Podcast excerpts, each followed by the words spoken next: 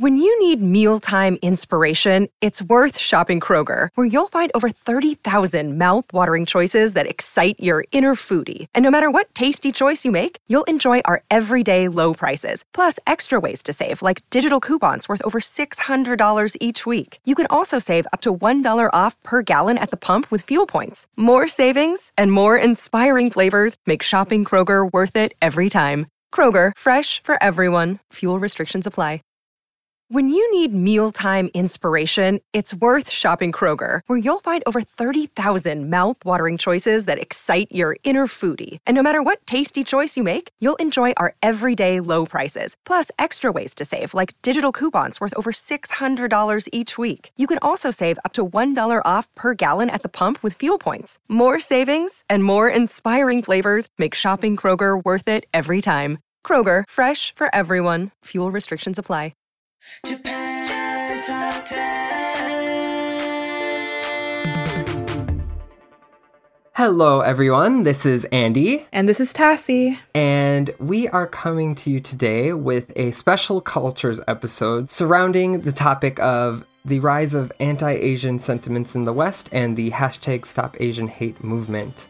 So, uh, of course, as many of you know, this episode was originally scheduled to be a One Piece special, but that will be postponed until further notice. We felt that the importance and prescience of this topic was really uh, important to bring up now and share with our listeners, especially because it's a topic that's so close to many of our listenership as well as many of the people on our staff, on our podcast staff. And so, Today's episode will be surrounding the information with um, dealing with the Stop Anti Asian Hate movement, as well as ways you can contribute and ways that um, we can hopefully all come together in this really difficult time for a lot of our community.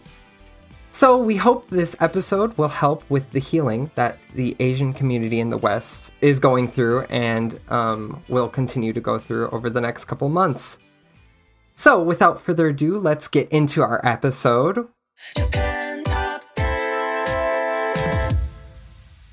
With the hashtags hashtag Stop Asian Hate and hashtag Stand for Asians being used globally to show support and solidarity with the Asian community this episode, we will be discussing the impact and repercussions of the anti Asian hate in the West specifically, and ask what needs to be done to prevent racism and harmful stereotypes towards all Asian communities around the world. So, I guess jumping into things, um, as I've mentioned many times already, uh, let's kind of start with the hashtag stop Asian hate um, and hashtag stand mm-hmm. for Asians. Um, so these hashtags are being yo- used globally to show support and solidarity with solidarity with the Asian community. The movement began gaining momentum after six Asian women were murdered on March 16th during mass shootings in Atlanta. The shootings took place at a massage parlors across the city. In recent weeks, celebrities and influencers have spoken out after several disturbing incidents have gone viral on social media. Yoji Noda of Radwimps tweeted, I'm proud to be Asian. And of course, as I'm sure all of you know, this isn't a one off. Anti Asian hate crimes, violence, and murders have been happening globally and are still happening, especially since the beginning of the coronavirus pandemic. Um, I was, Oof. yeah, it's a very difficult it's, subject to jump into. It's a very difficult subject. As an Asian person myself, I feel like this has the media coverage in the States has been so, so delayed mm. with, you know, with like, to- with, um, broadcasting all these hate crimes and yeah it's just it just it's so frustrating for me to see these people's stories are not like being showed to the general public and like mainstream media. No, I definitely agree with that. I and the the some of the incidents even make their way to Japanese news, which is of course Oh, really? Yeah, um uh, there's an incident that we'll talk about later that um, involving an elderly man who was pushed down and unfortunately passed away from his injuries. And I felt that it was very surprising to me um, how quickly the Japanese news was in presenting these stories because it seemed like it t- took so much, like you were saying, it just takes so much for Western media, especially US media, to pick up on these stories.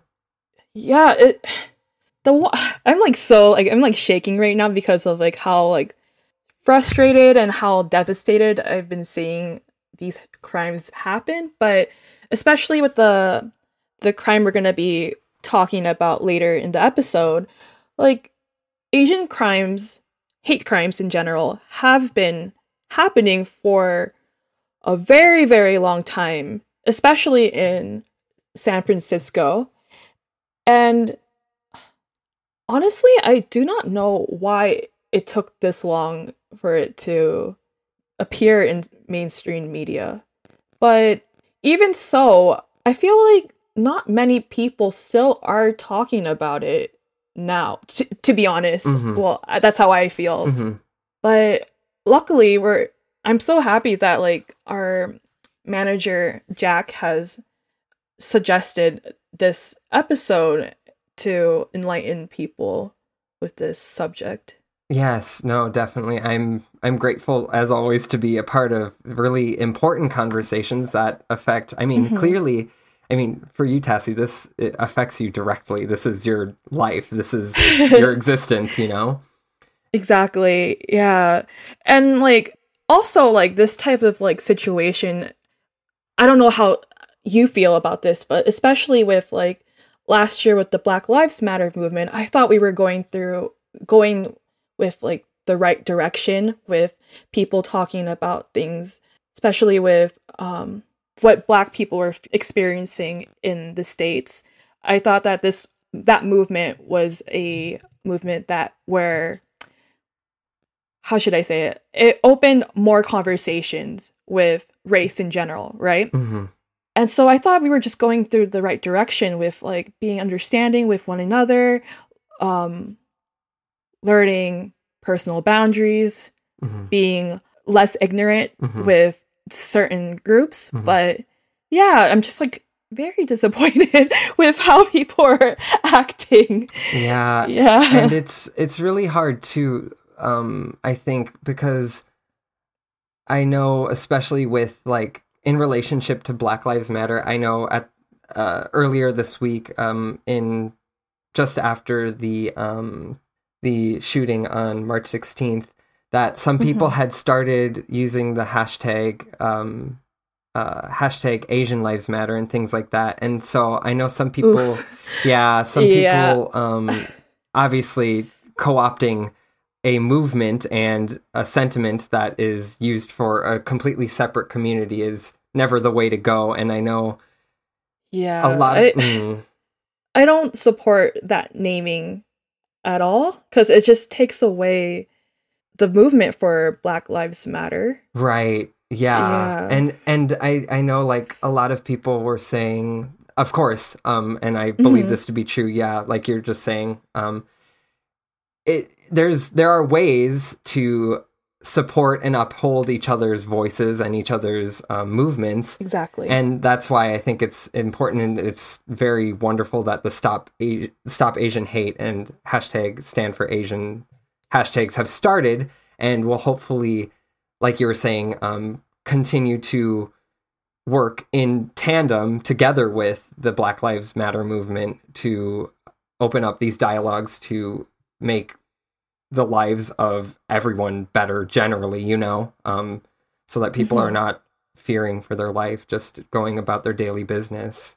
How has it been in Japan? Like, have you had like colleagues ask you about what's what's been happening in the states, or Um, to be honest, uh, last year during the Black Lives Matter movement, I had uh, I had many conversations at my workplace um, about Okay. about this specifically, but I'm not sure if it's because it's an Asian, it's the Asian community or what it is. But I haven't um, been asked about this, And uh, Mm. even though I mentioned that some of the news stories have picked up, you know, these anti-Asian hate crimes um, and presented them, there still hasn't been the same kind of dialogue um, from Japanese, my Japanese colleagues at least, about this this particular movement and this particular support for other Asian communities, as there was about like the interest or uh, curiosity about what was happening with Black Lives Matter.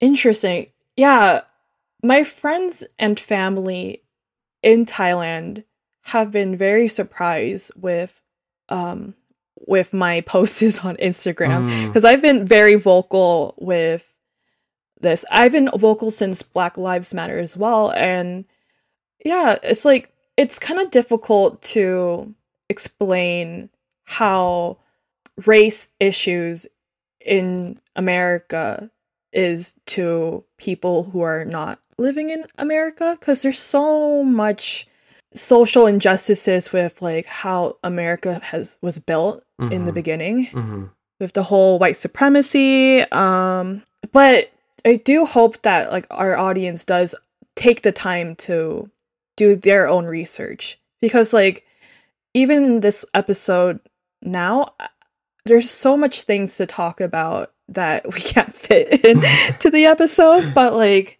it's a good read like a good history lesson to all of you listeners to learn about the foundations of how america you know built up into the america we know today No, exactly. And that is a really important point because I think it's really good that um, with things like hashtags or on Instagram, I know like infographics um, and things gain a lot of popularity. And it's a good way to get your foot in the door about learning about something that uh, is often swept under the rug or uh, presented falsely uh, in schools and things like just the history because it's not a new thing, right? Like exactly what you're saying. It's not a new uh, idea that non-white people are suffering under white supremacy in America. It's been happening and it's a part of the history. And so um, I think it's really good that there's a lot of visibility with hashtags and uh, really well designed infographics and things like that. But it, for a lot of people, it stops there and it can't stop there. It has to continue. So I would also ask our listeners if they're able to and they have the resources to, you know, do Exactly. do some of their ser- own searching about uh, these topics. Before we move on to our next topic, let's do a small music break. And the song we'll be presenting is by Cold Rain, and that song is The Side Effects.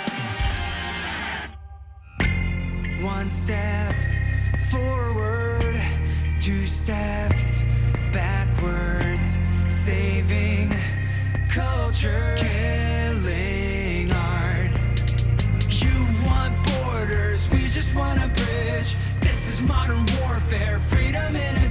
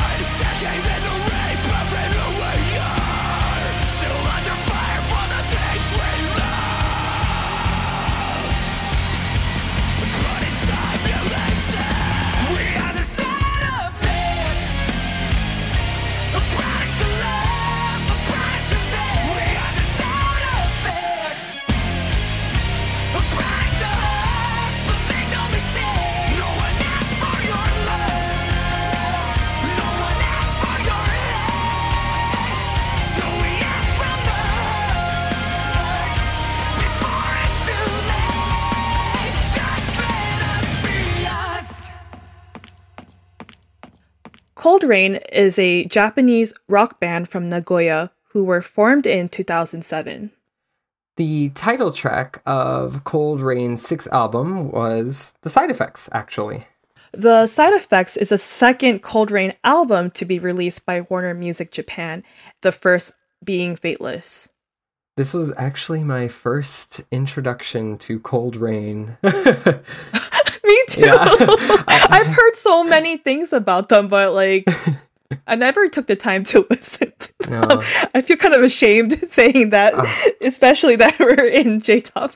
I know. Like, I feel probably all of our listeners who have listened, been listening for a while and have listened to any of my episodes, I think I bring this up all the time, but I learn so much from our Exactly, me too. so, um, Guilty as charged. yeah, exactly. So, um, thank you again for uh, introducing that track. Yes, that was Cold Rain with the side effects, and I hope uh, you all enjoyed that as much as we did.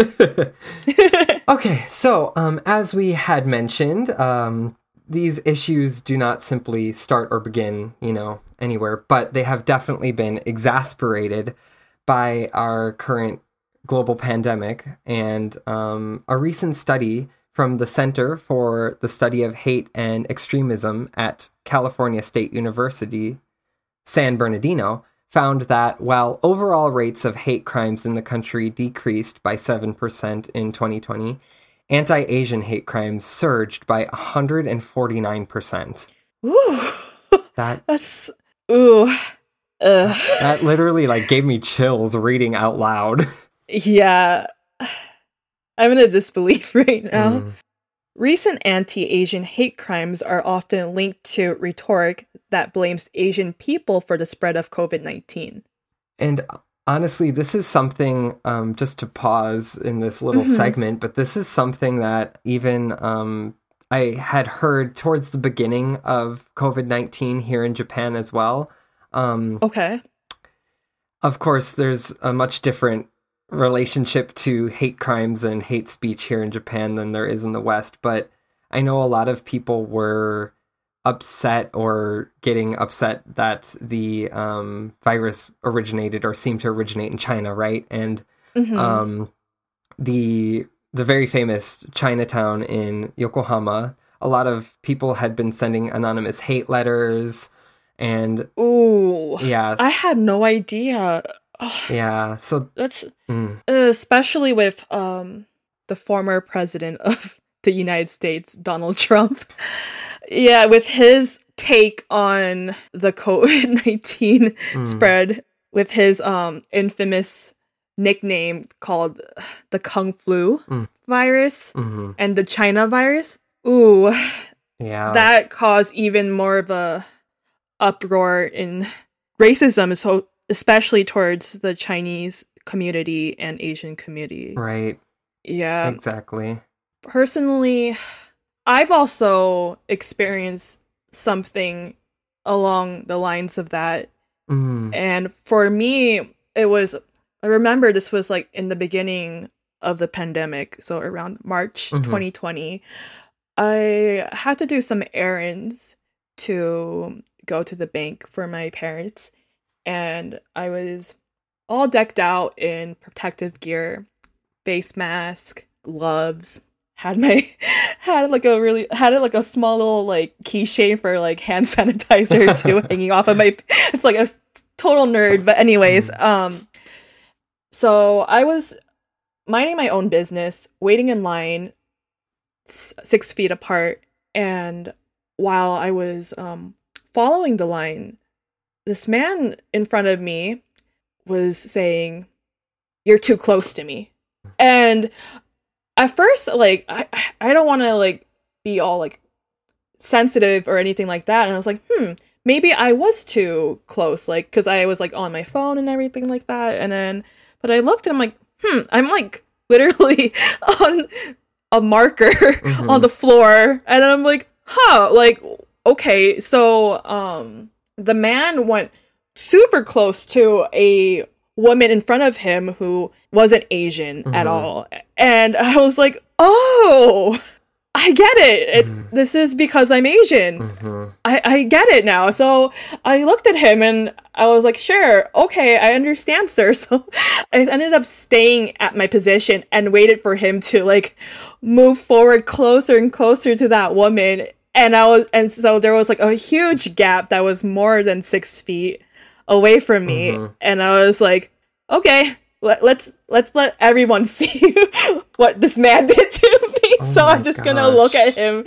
Yeah, and, or like um other instances. This is always at the bank for some reason. Oh no. But uh, um, I have like allergies Mhm. in general. Like with um just being in the sun, I just like sneeze really randomly. Mm-hmm. So um I sneezed and I had a mask and everything. I directed my face to my arm so nobody gets alarmed or anything like that. And literally everyone around me just looks at me like I was the plague or anything like that.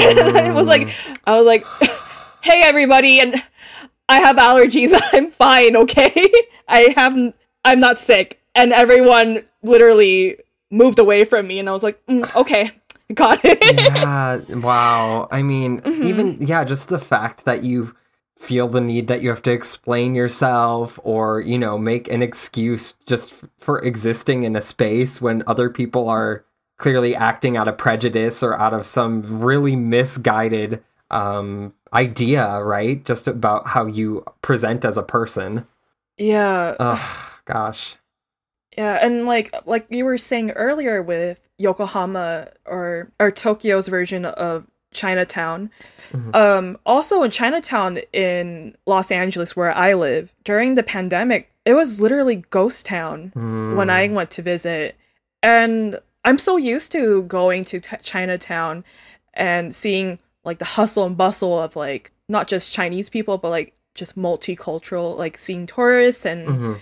and locals interact with each other and it was just like whoa Mhm. nobody is here and nobody is like buying anything like especially seeing chinese restaurants in la like Mhm.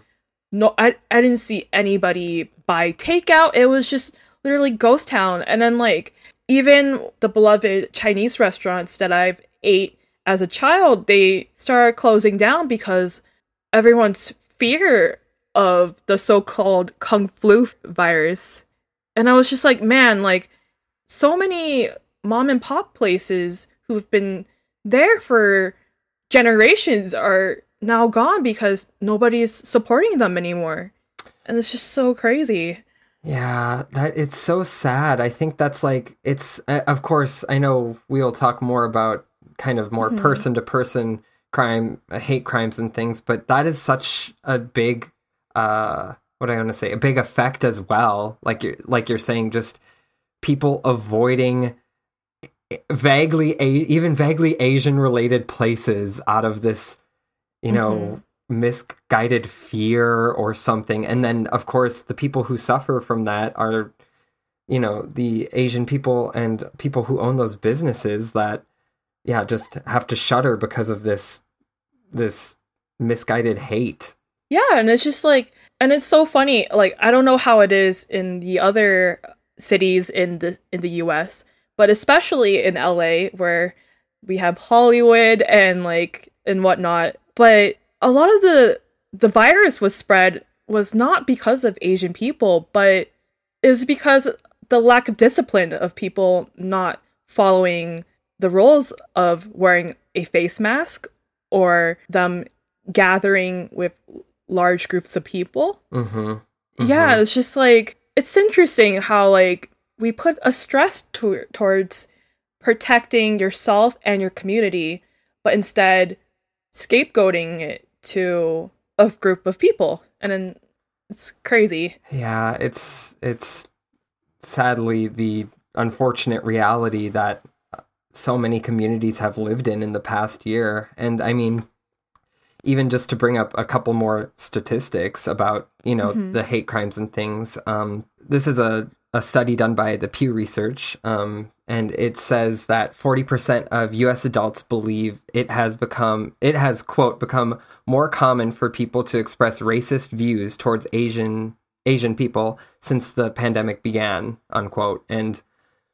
I think we see that. I mean, I- like in your example, like your actual experience, people sometimes maybe don't verbally say things, but their actions can speak just as loud, if not worse, than what they're saying too. Um, so, like on top of verbal abuse, like non nonverbal communication of like distancing themselves and things like that. It's, I think that statistic is absolutely true. Yeah. Yeah. Another statistic that we have from the Asian American Pacific Islander Hate National Report in March 19, 2020 to February 28, 2021 has received a staggering 3,795 reports of anti Asian hate crimes. And yeah, of course, that ranges from everything from being spat on or verbally harassed to more violent physical assault. And there have been thousands of reports, reported cases in the recent months alone.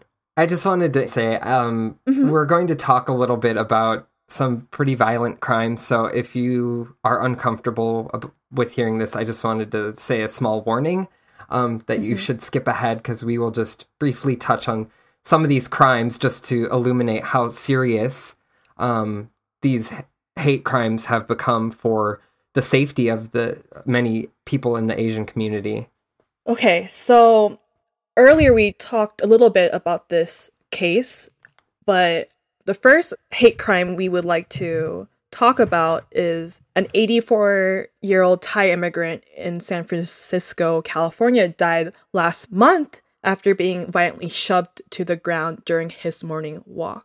Yeah, um, and as I yeah as I had mentioned, um, that that story as well as another story of an um of an elderly person in Oakland, California, a 91 year old was also shoved to the pavement from behind. Those two stories actually got covered here in Japan as well. Um, Mm, and uh, during the news segment, a lot of the newscasters talked about how surprising and shocking this was for them to see. Yeah, this was it was so um surprising, especially in the first um attack that the Thai, about the Thai immigrant, especially for my community. Um I'm Thai American, and so when we heard of that, we were like, "Ooh, what?" And it's you don't really hear much about um Southeast Asian victims or Thai pe- or Thai victims in, in general. So like everyone in the Thai community worldwide, I would say, we were so concerned for his fa- his family Mhm. and we, we in in the Thai culture we we call our elders uncle or um grandpa. In this case, he was a grandpa. So yeah, um I believe this happened maybe 2 3 no actually maybe 2 months before it became super big in Mm. mainstream media. Mm. Mhm. And just like you were saying earlier, just it takes so long for people to even recognize that these Yeah. hate crimes are going on. Um, Yeah, it's um usually when a crime like this happens in the states, many pe- many um victims' families don't really you don't really see this in in the news whatsoever.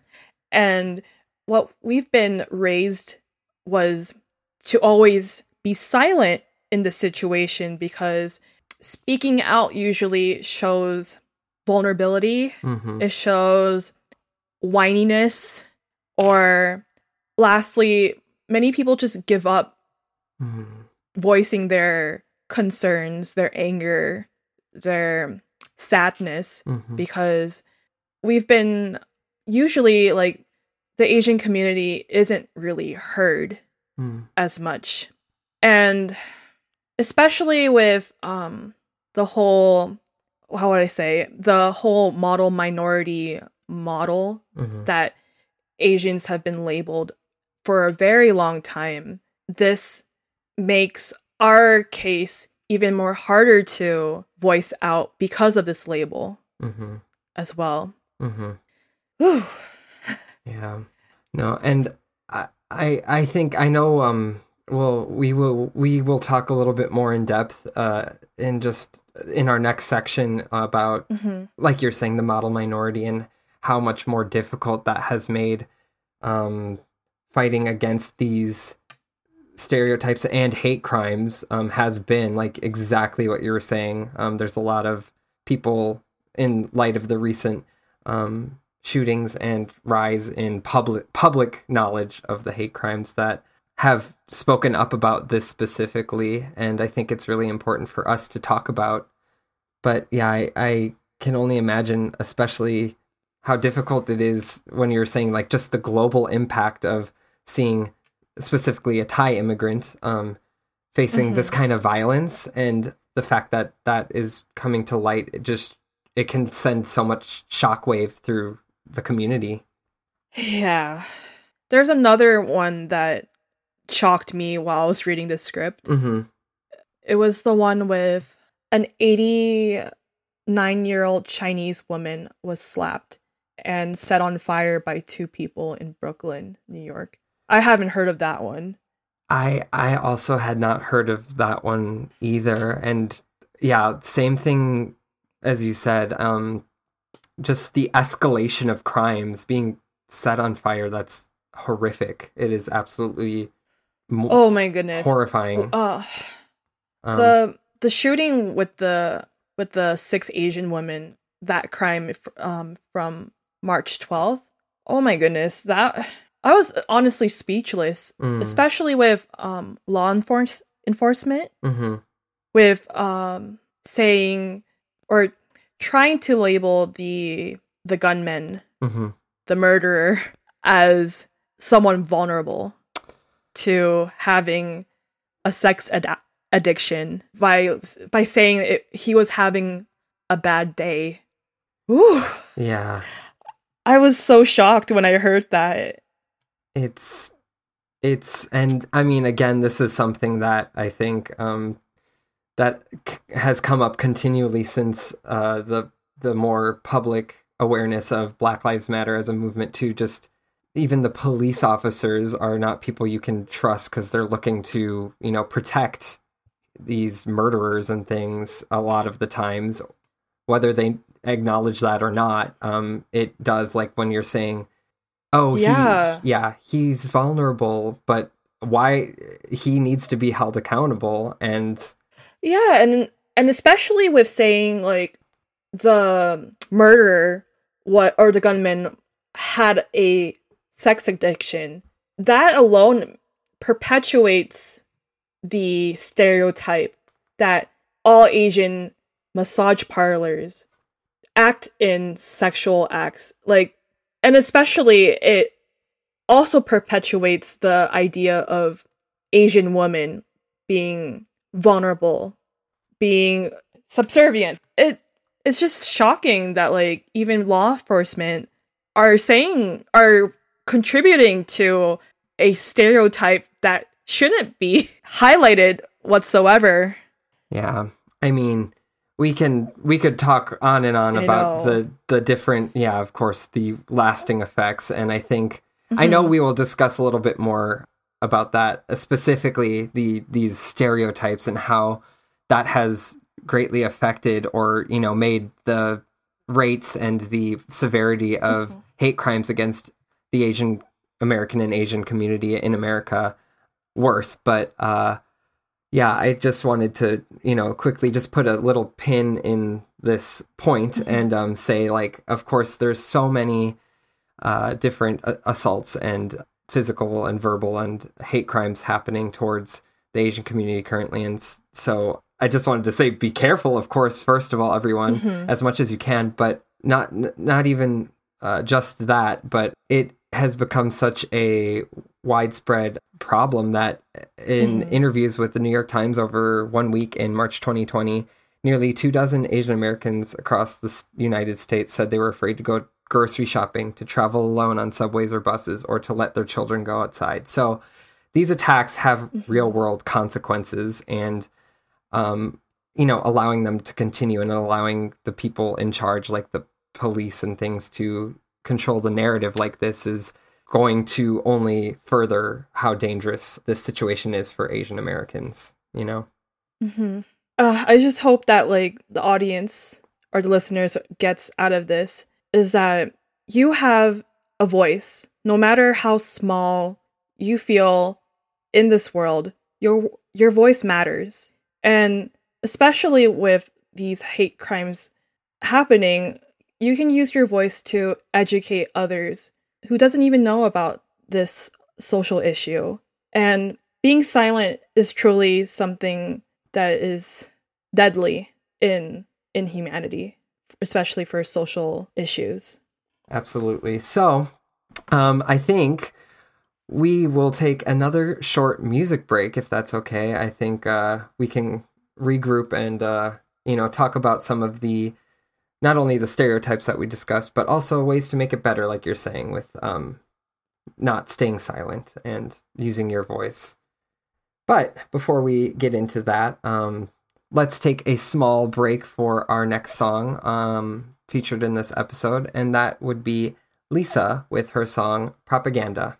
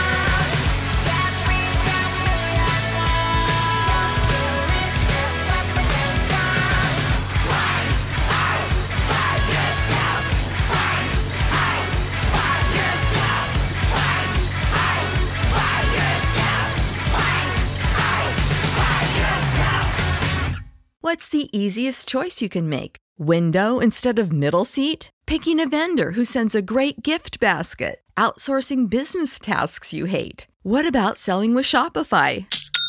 Whether you're selling a little or a lot, Shopify helps you do your thing, however you cha-ching. Shopify is the global commerce platform that helps you sell at every stage of your business. From the launch your online shop stage to the first real life store stage, all the way to the did we just hit a million orders stage. Shopify's there to help you grow. Whether you're selling scented soap or offering outdoor outfits, Shopify helps you sell. Wherever and whatever you're selling, Shopify's got you covered. Sign up for a $1 per month trial period at shopify.com slash try. Go to shopify.com slash try now to grow your business, no matter what stage you're in. Shopify.com slash try.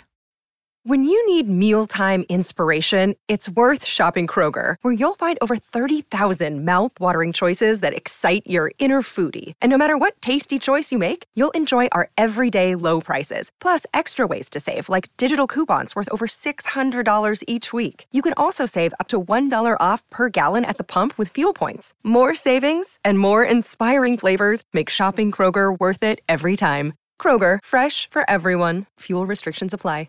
So, Propaganda was the B side to Lisa's huge hit and theme to Demon Slayer, Gurenge.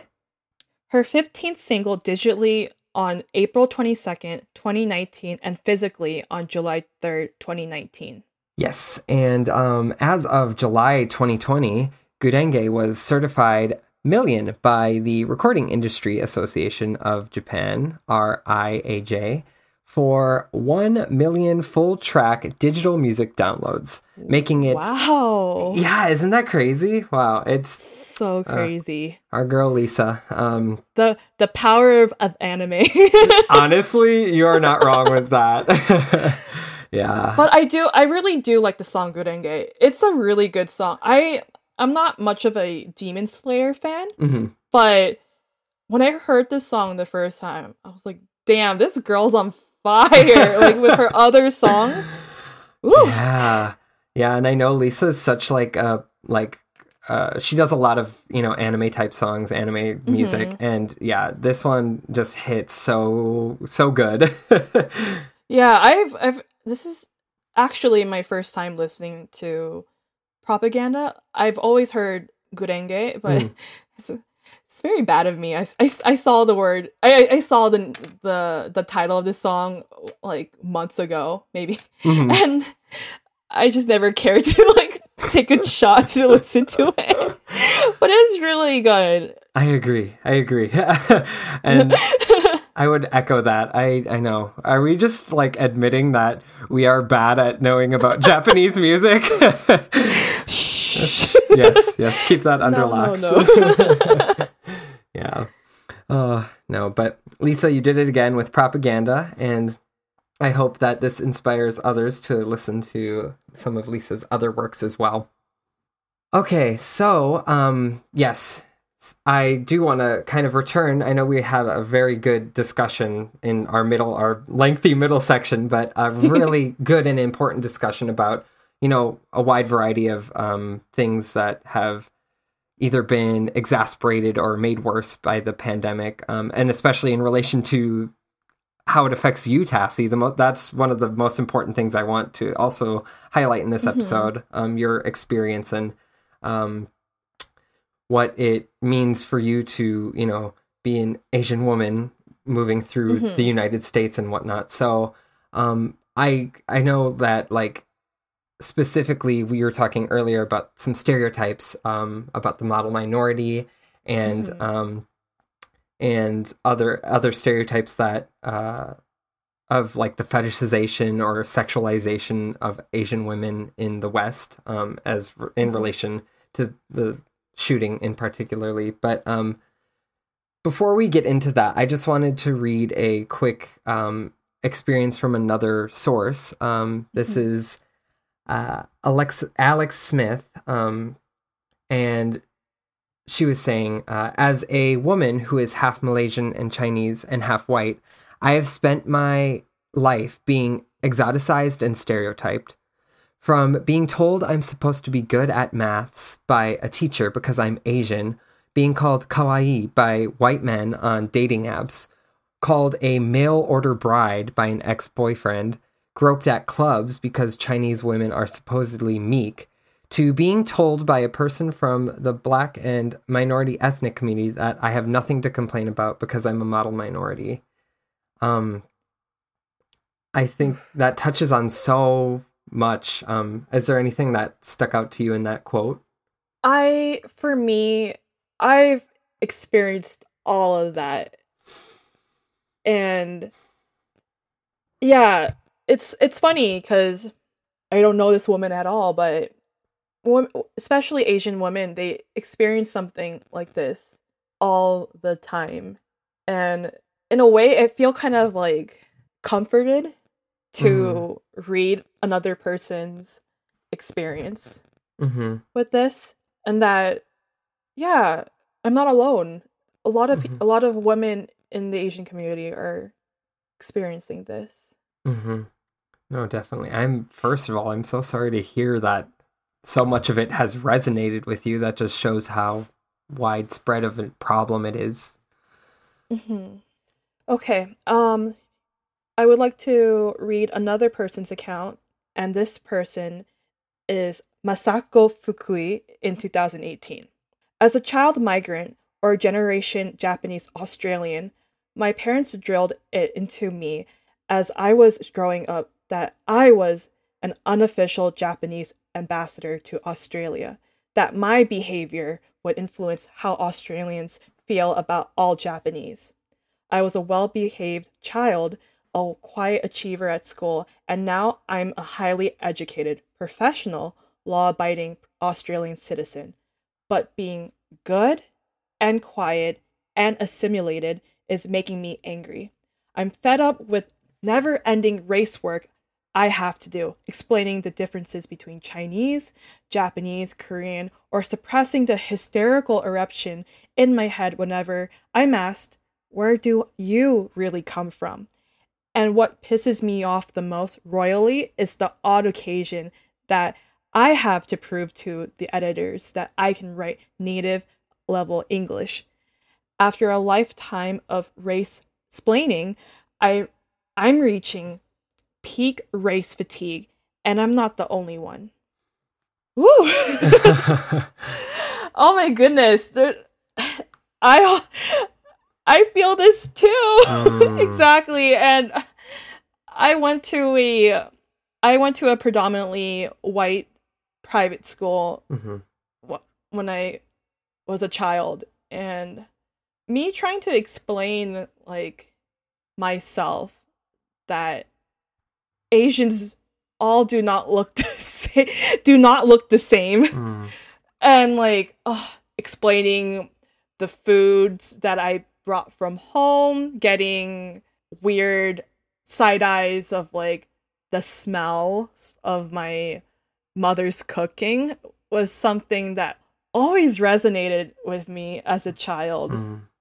and like and even with like my parents too they they've always told me to be quiet do what you need to do don't cause a scene and try to represent what it is to be Thai to people around you. Hmm and it's like it was so conflicting because like for me especially being in an environment like that as a child it was so hard to like identify yourself Mm. especially and it's so interesting because like me as like an adult now yes i'm american and i'm thai but like especially when i moved back to thailand i wasn't identified as fully thai because of my upbringing in america i'm like who what am i Yeah. Yeah. Yeah, it's like you're saying, it's just such an unbelievable pressure. Um, Mhm. and then you're not even fully, you know, accepted by either the Thai p- portion of you or in America, you have to constantly be proving yourself or, um, or if not proving yourself, being the perfect example, you know, that is yeah enough to make anyone break, you know, break down. yeah And, um, Ooh. Yeah, I, I think it's it's uh, an example, like you were saying, of you know the model, model minority myth that um, Mhm. is very prominent in the states that uh you know that if you're Asian American or of of Asian descent like you are going to be you are smarter you're better you're wor- harder working but you're quiet and you you know like there's all of these things rolled into all these expectations um use Yeah. right and especially now with like um crazy rich asians Mhm. or the bling ring now that people think that asians are hella rich which is not the case yeah Ooh. and that's that's a very very good point um i'll just quickly read uh, th- since you brought it up i'll just quickly re- Mhm. read um uh in an nbc news segment uh, margaret cho uh had said just now we are starting to see more asian americans in tv shows in movies but on a very peripheral basis and it's not exactly a stereotype but we're not all super rich and we're not all crazy rich it's not all bling empire which i love those shows and movies but at the same time it enforces this narrative that we are untouchable and invisible which is kind of a volatile combination when it comes to violence. Yeah. Hmm to be honest in the beginning when i did see the movie crazy rich asians i was ecstatic to see you know representation hmm for asian people on the big screen. Hmm But then like the more that happened, I was like, huh, why is there a show called The Bling Ring on Netflix? hmm Is this the only thing we're gonna be talking about about rich Asian people? hmm There's so much to the the to the Asian experience. And yeah, it's just really interesting hmm about that. Yeah, it's a hard. It's like you're like exactly what you said. I think I I saw a tweet. I can't remember the exact statistics, but you know, a lot of um you know Southeast Asian or Asian communities in New York are often the most disproportionately um uh poor. Like they they face a lot of issues with poverty and things and and hor- horrible living conditions and and whatnot. Um, but that's not like you said, just based on the media no one gets the idea that that's the experience because a lot of people just take for face value what's given to them in the media like oh crazy rich asians that must mean every asian person i'm interacting with um, is leading this glamorous life this double life. I have Yeah. a um I have a what's it called? A private jet yeah flying to flying to Singapore. yeah it's right? I mean it's, it's i'm sure some people probably think that. And uh just to touch on too before we continue on with the rest of the episode like you had mentioned before too there's such such a horrible combination when it comes to being an asian woman as well. All of the uh, expectations placed on asian women and stereotypes about asian women being you know docile or hmm things like this and how that leads to a lot of not only sexual violence but um but excuse excusing in the case of the murders that happened on the 16th like it became one of the main excuses Yeah. For me, my experience, ooh, this this happened to me recently. Mhm. It was um this person who come comes up to me asking me, "Oh, where are you from?" And I'm like, "Oh, I'm from LA." then I'm like, "No, no, no. Where are you actually from?" Ah, yes, uh, the classic sentence, right? And I'm like, "Ah, well, my parents are from Thailand." And when they when that man heard the word Thailand, the first thing he says, he goes, "Oh, I heard Thailand is a great place to um to find cheap women." And I was so flabbergasted hearing that, and I was like, "Oh, okay. what do you want me to say after that?" um, I know, right? Like, there's so many things you could have talked to me, like, "Oh, I want to go see your temples. I heard your food is amazing." No, first thing you tell to me is, "Oh, your your women are cheap." Uh, okay, go away from me, please.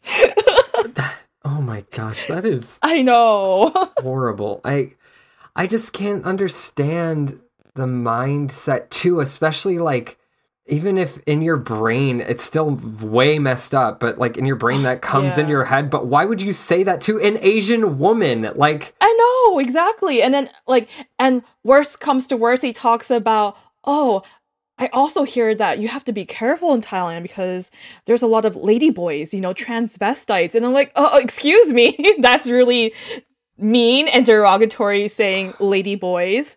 And even the word transvestite, excuse me.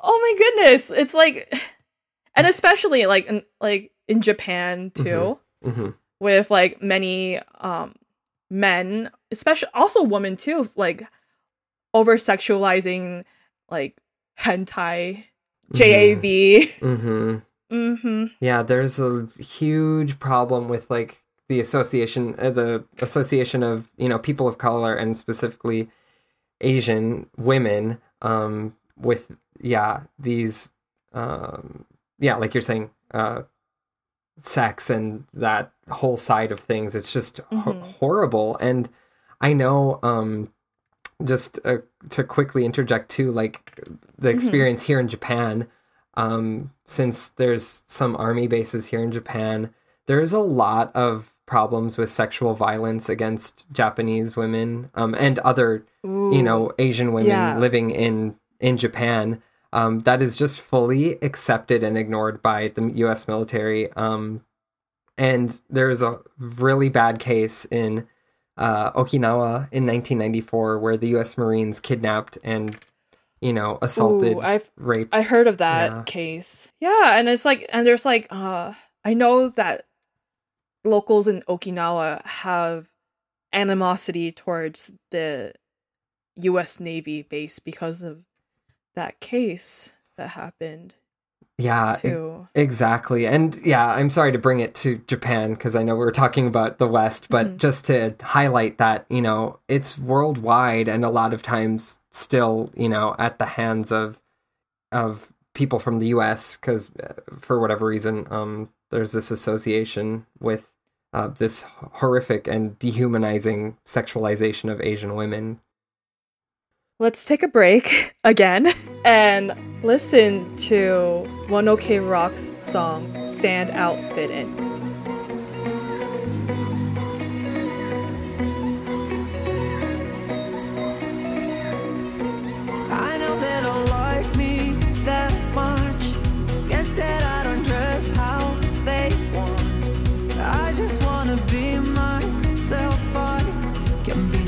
Know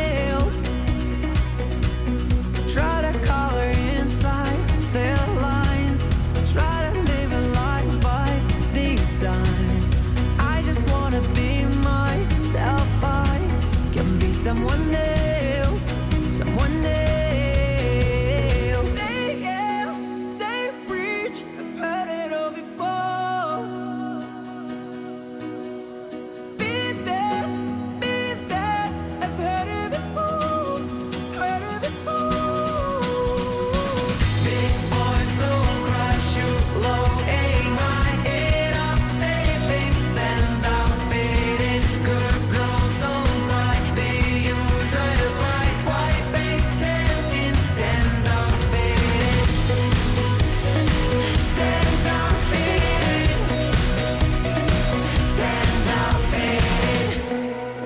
ことの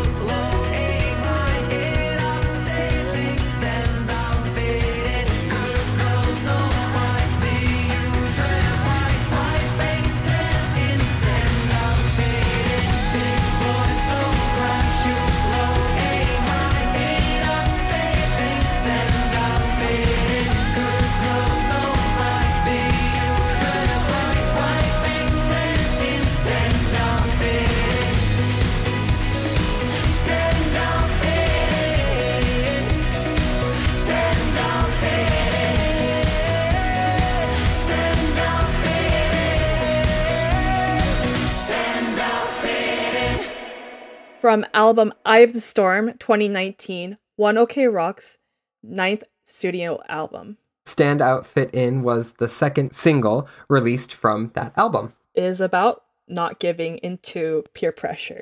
Uh, the, the video was directed by Peter Huang and it portrays peer pressure affecting Asian American youth. He was asked to make a video about the Asian American experience by the band. Vocalist Takahiro Moriuchi wanted to be a positive voice for Asian Americans after moving to the States in 2015. Oh, Taka moved to this to the states. I didn't know that. Yeah. Um oh my gosh, which band member isn't one of the band members of One Ok Rock married to Avril Lavigne's sister? Yes, yes. Um, I believe it's the drummer. The drummer. Okay, okay. So Yeah. that never mind. That's also Avril Lavigne is Canadian, so never scratch that. so, Yeah, I I love this song. I I actually listened to this song live when they had their um American tour in 2019 as well. It Oh was my such a treat. oh, that's such a lovely experience.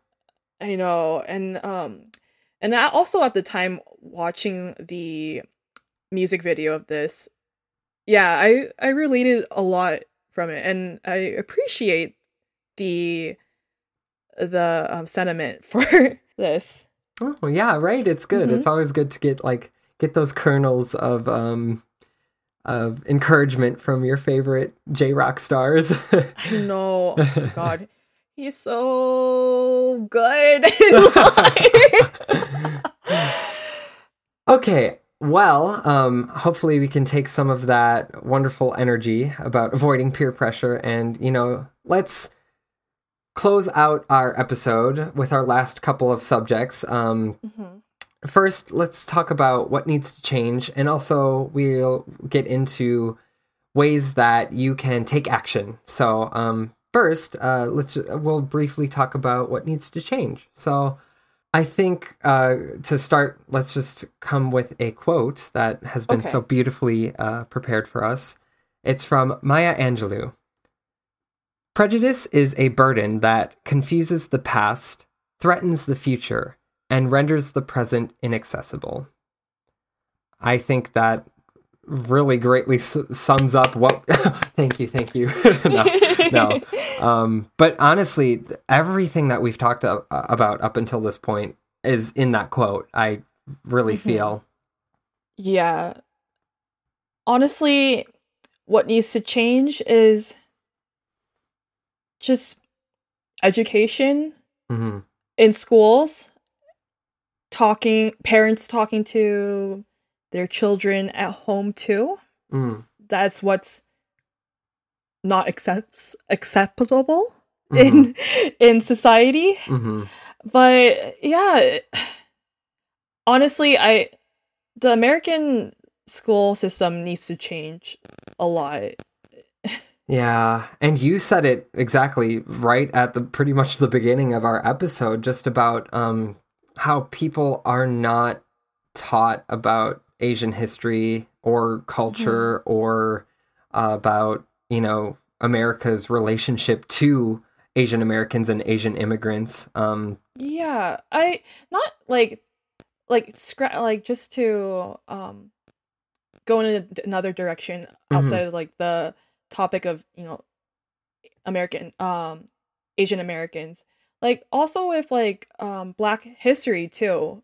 Like mm, I don't know like for you when growing up, but we we talk about it just a little bit, but like nothing so much. And honestly, what I think is schools should just show the people who helped build America how it is today as, you know, like Americans always take pride that the states is a melting pot of cultures, right? mhm, and honestly that that isn't reflected in school curriculums at all. What we usually learn is like oh you know the europeans colonizing the uh the states but that's pretty much it. A little bit maybe about like um black slaves and ci- the civil war and also um the civil rights movement but th- that's pretty much it, mostly. yeah. Yeah and exactly like you're saying too it i hate to be very like i'm not trying to make a joke but literally like people uh, people are taught in the states a lot of time it's like and then the civil rights movement started and racism was done it's all gone we're, exactly. That's what I w- learned as well as a child. yeah too. exactly It- yeah And it's like, how does that correlate to like, oh, this it stops, and then you see all these different hate crimes. It, it just doesn't make sense. And like, thank goodness that we don't have President Trump anymore as a president. And like with him on media all the time talking about like um build the wall for Mexico Mhm. and the lack of support with black americans during blm now with like kung flu virus i was like this is isn't really helping anything at all this just makes us look really really bad Yeah, and that brings up a really good point too though. Like of course school is a big place where you know, you can start to fight right racism and sexism and other ways that people are discriminated against. But at home there's so much exposure to these things too. Um I know that uh the real host uh Jeannie Mai um Mhm. She she has a wonderful quote that I'd like to share as well um, with all of our listeners, and it's racism is taught, and it may not be your parents sitting down sitting you down telling you specifically like don't trust those Asians, don't be friends with black people. No, I think it's in every grain of your upbringing, and that is so true. I exactly yeah it like from the t- television programs you watch to how your parents talk about things racism starts at home and um you know in order to unlearn those things as especially speaking as uh, you know sorry speaking as a white man uh sorry but speaking as a white man you know it- it's so important to begin to unlearn racism by knowing how you are privileged in the world, what advantages you get. That is like step number one. Looking at the media you consume, looking at the people around you, your friends, how they talk, holding people accountable that way. That, you know, when you're in mostly white spaces, how are you talking about anti Asian hate crimes or, um, you know, anti blackness and things? Because that shapes the way um, you are engaging with racism. And I think it's really important too, because I'm guilty of this as well. You need to accept the fact that you're going to make mistakes. Like, Mhm. if you make a mistake and say something, and that's fine yeah, yeah, it's fine to make mistakes but learn from those mistakes hmm yes, don't lose yourself with your own ego. Even I do that sometimes too. Sometimes people forget that we have pride, but if you just let down that pride and take the time to learn, oh, you can make a difference now from doing that.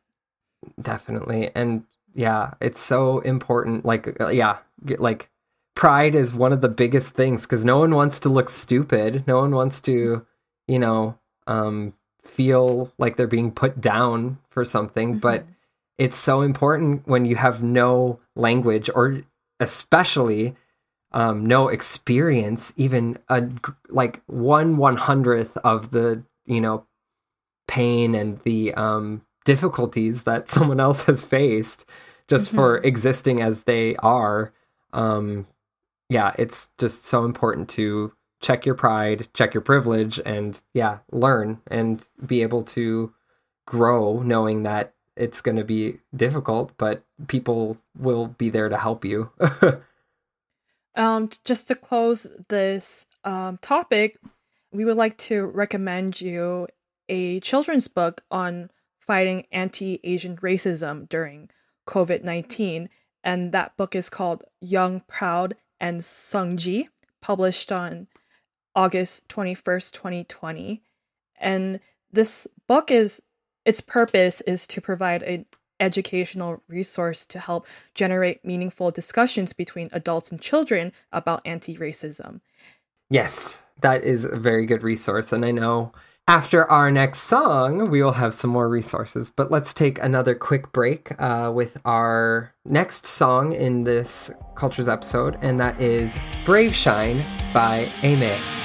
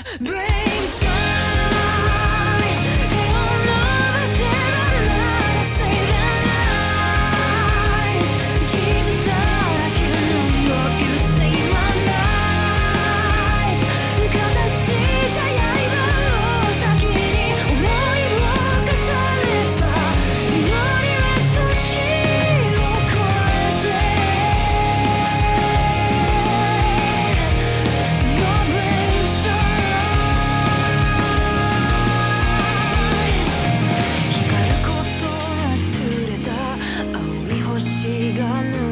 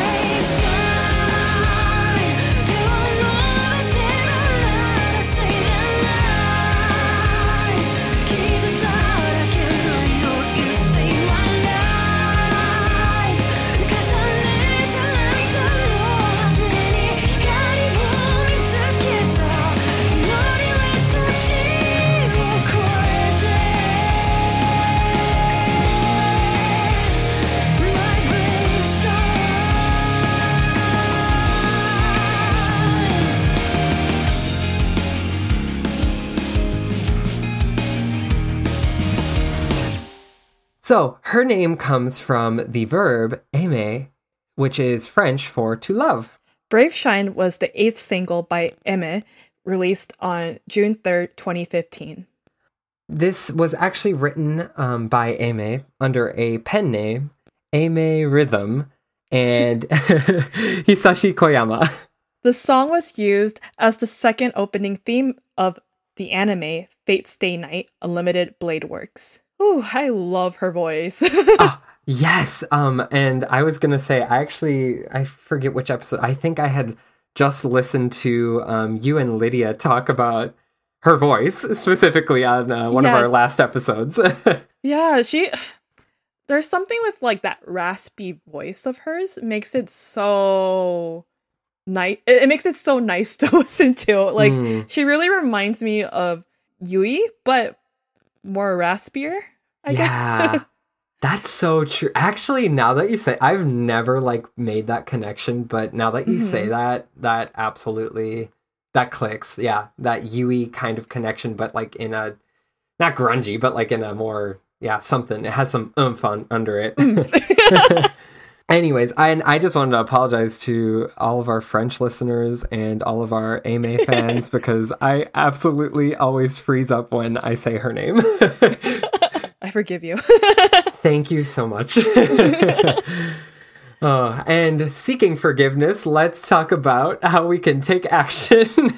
um, no, but seriously, um, yeah, to close out our episode, uh, we just want to offer some ways that you can take action um, in your communities and whatnot. And I, I'll start by uh, talking a little bit about how to be a good ally.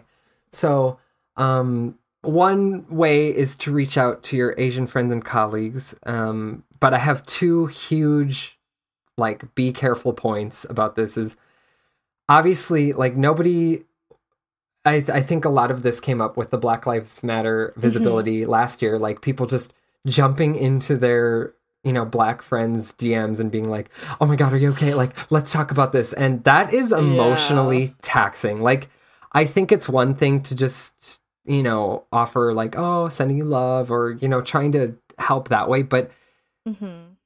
People in these communities are dealing with this already. They know, they are seeing it, and they're forced to see it every single day. exactly. People are not walking encyclopedias, okay? like yeah. you you don't be lazy and go online and or read books to educate yourself. You don't need to pester your friends to teach you about something teach you about this, you know? Exactly, exactly. and like you said, yeah, read up on the history, like we were mentioning before, read up on the history of anti Asian racism and, you know, how far this extends back in US history. Um, through news articles, there's many news programs that run segments and documentaries that feature information on the subject. And Netflix's Amend um, touches on anti Asian history in its sixth episode as well. And Another thing, just like our children's book suggestion, read books by Asian American and Pacific Islander authors, um, or you know, immigrants of those populations as well, because they have a lot to teach you. You know, you can learn a lot by doing your own reading that way as well.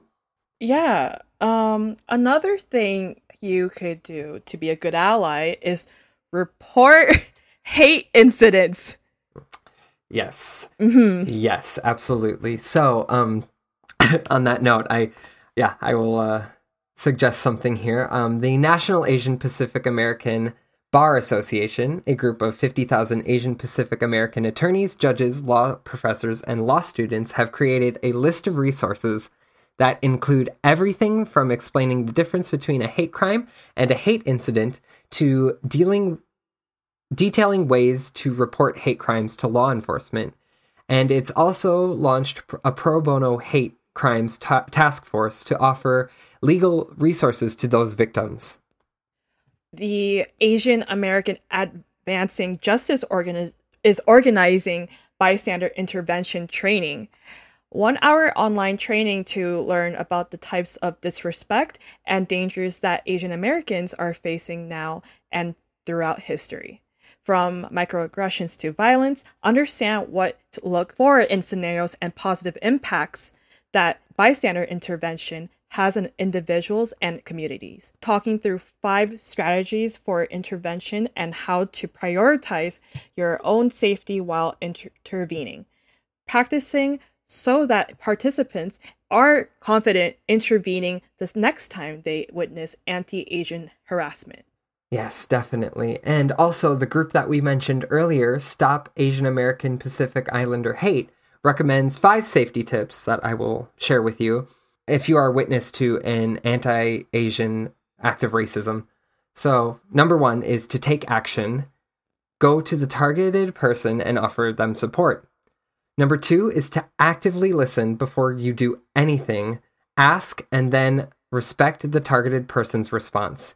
If need be, keep an eye on the situation. Number three, ignore the attacker. Try using your voice, body language, or distractions to de escalate the situation. um, use your own judgment in these in these situations because having you also come into harm, uh, having two people come into harm Yeah. isn't going to help. But if you can help, you know, someone in any way, just use your judgment. Um, number four is to accompany. Ask the targeted person to leave with you if whatever is going on starts to escalate. And number five is to offer emotional support. Find out how the targeted person is feeling and help them to determine what to do next. Very good points. Yes. Yes. Yes. Another thing you could do is to volunteer. On both coasts, community groups have launched initiatives to improve local safety. Compassion in Oakland was created in response to the spike in anti Asian attacks in the Bay Area and now offers chaperones for those in Oakland's Chinatown neighborhoods with the goal of protecting elderly Asians. Yes, and finally, of course, this is a huge one um, that I will recommend if you are able to. If you're financially able to, please, please, please donate. Um, The Atlanta chapter of Asian Americans Advancing Justice has created a donation page aimed at supporting the victims and their families impacted by the shootings on March 16th. actionnetwork.org fundraising slash support for georgia's asian american community created to help the victims and their families impacted by the violent acts that took place on tuesday march 16, 2021 Yes, and um, New York Magazine, New York Mag, um, published a an article that outlined 61 ways to donate in support of Asian communities in light of the events, and I recommend you seek out one of the ways that we outlined above, or you know, you can do your own research into um, reputable causes and reputable organizations that will directly get money to people who need it, and yeah, and Mm. oh just sorry just to No. interrupt you for a second another thing that i think you guys should also do is to support local asian um, businesses as well because these businesses have been experiencing the lowest of the lows financially it'd be great if you guys have the means to support these um, businesses such as like ordering takeout or um, just or just donations in any way.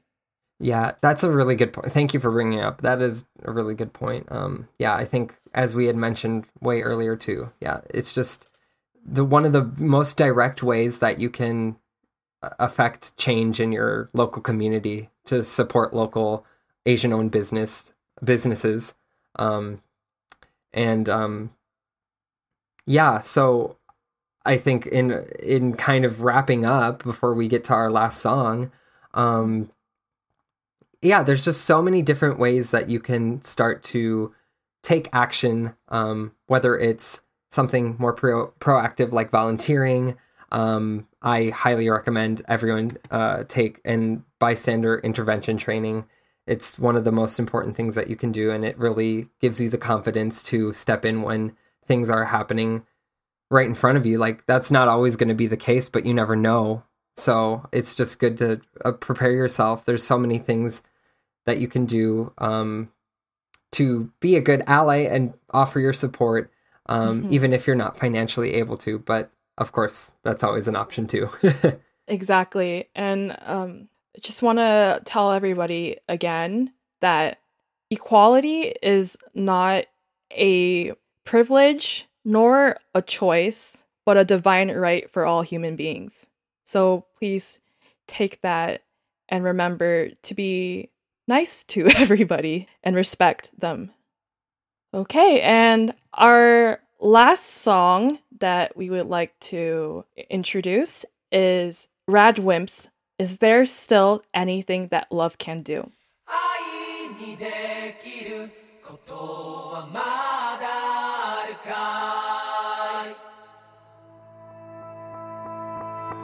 何も持たずに生まれ落ちた僕とあの隙間でのたうち回ってる諦めたものと賢いものだけが勝者の時代にどこで息を吸う？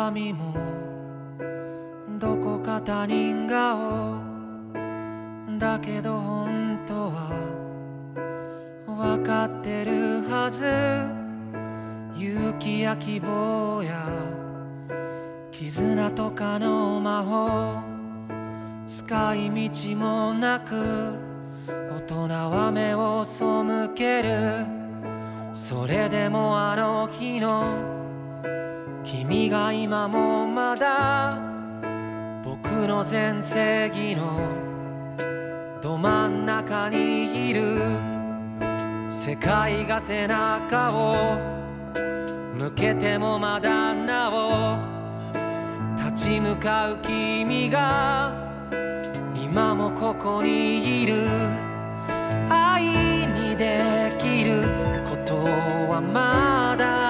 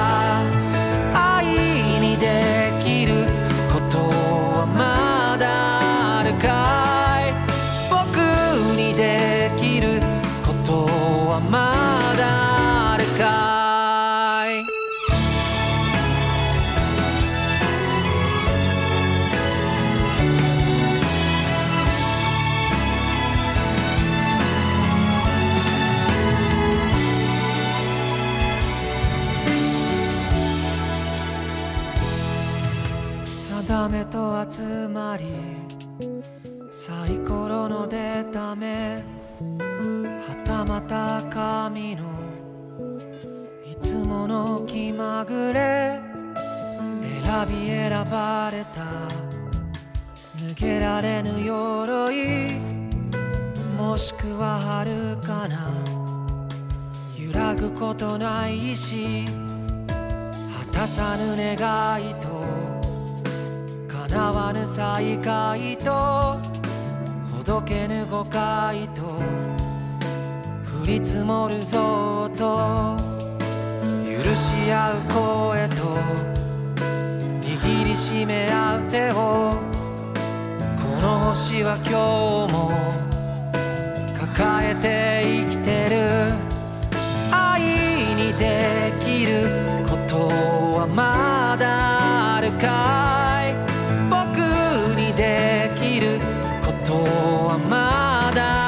だ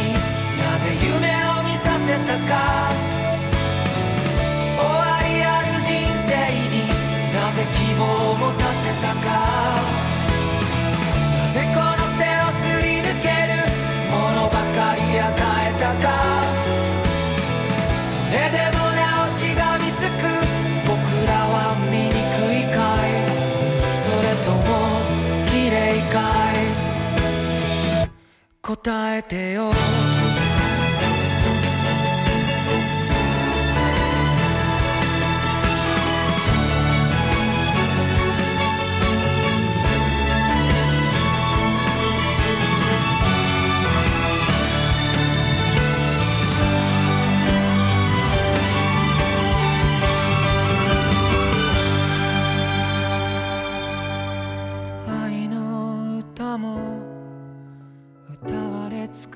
した。あまたの映画で語られ尽くした。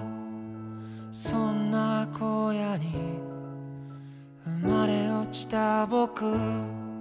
君それでも。愛にできることはまだあるよ。僕にできることはまだあるよ。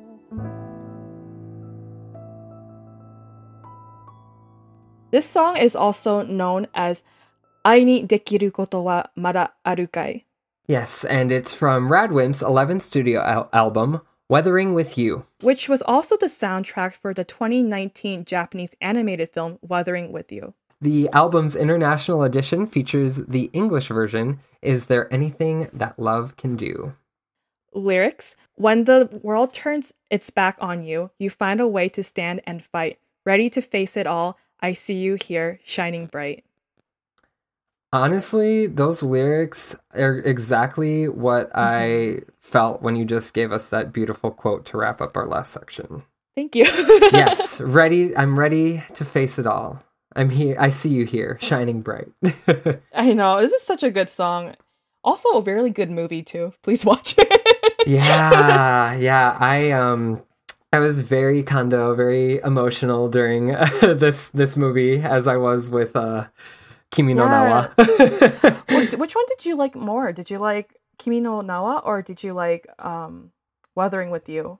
Uh, I have like stronger associations with Kimi no Nawa because I saw it in theaters and I was like, it was just a whole moment for me. But I, I like um, Weathering with You's aesthetics better, I think. How about you? Yeah, so when when Kimi no Nawa came out, I was living in Japan. So that itself is like a great sentiment sentimental Mm. value towards me. Mm. But honestly, I like the I like the story of Weathering with You more. Mm. But either way, like these two movies are glorified music videos of Radwimps' songs, but it's so good and like aesthetically pleasing. Oh, absolutely. And I could not agree more, but I love it. Yes. yes. Well, um, we have reached the end of our cultures episode, and I just wanted to thank, first of all, thank all of you for listening, as always. But I wanted to thank you specifically, Tassie, for Oh, you know, thank you. yeah, sharing a thank lot. you. Yeah, thank you. No, sharing. You just shared so much of your personal experience, and um, yeah, I yeah, I really enjoyed getting to um, talk about you know the Stop Asian Hate movement with you. Thank you. And thank you for listening to my accounts as well. And all I hope is that from here on out that everyone joins hand in hand virtually together by uh, making a change in human equality with all races. Yes, and um, I could not agree more. I couldn't say it better myself. So I um, I second wholeheartedly. yes. Okay. Well.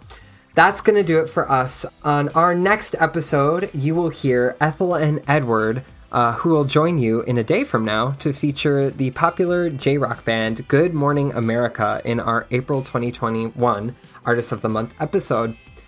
So, um, that will be all from us. Everyone, continue to be compassionate, kind, wear a mask, wash your hands, respect people's uh, boundaries. Exactly. but Yes. also be safe too. yes, definitely. So, thanks for listening. Thank you, everybody. Jane. Japan Top 10,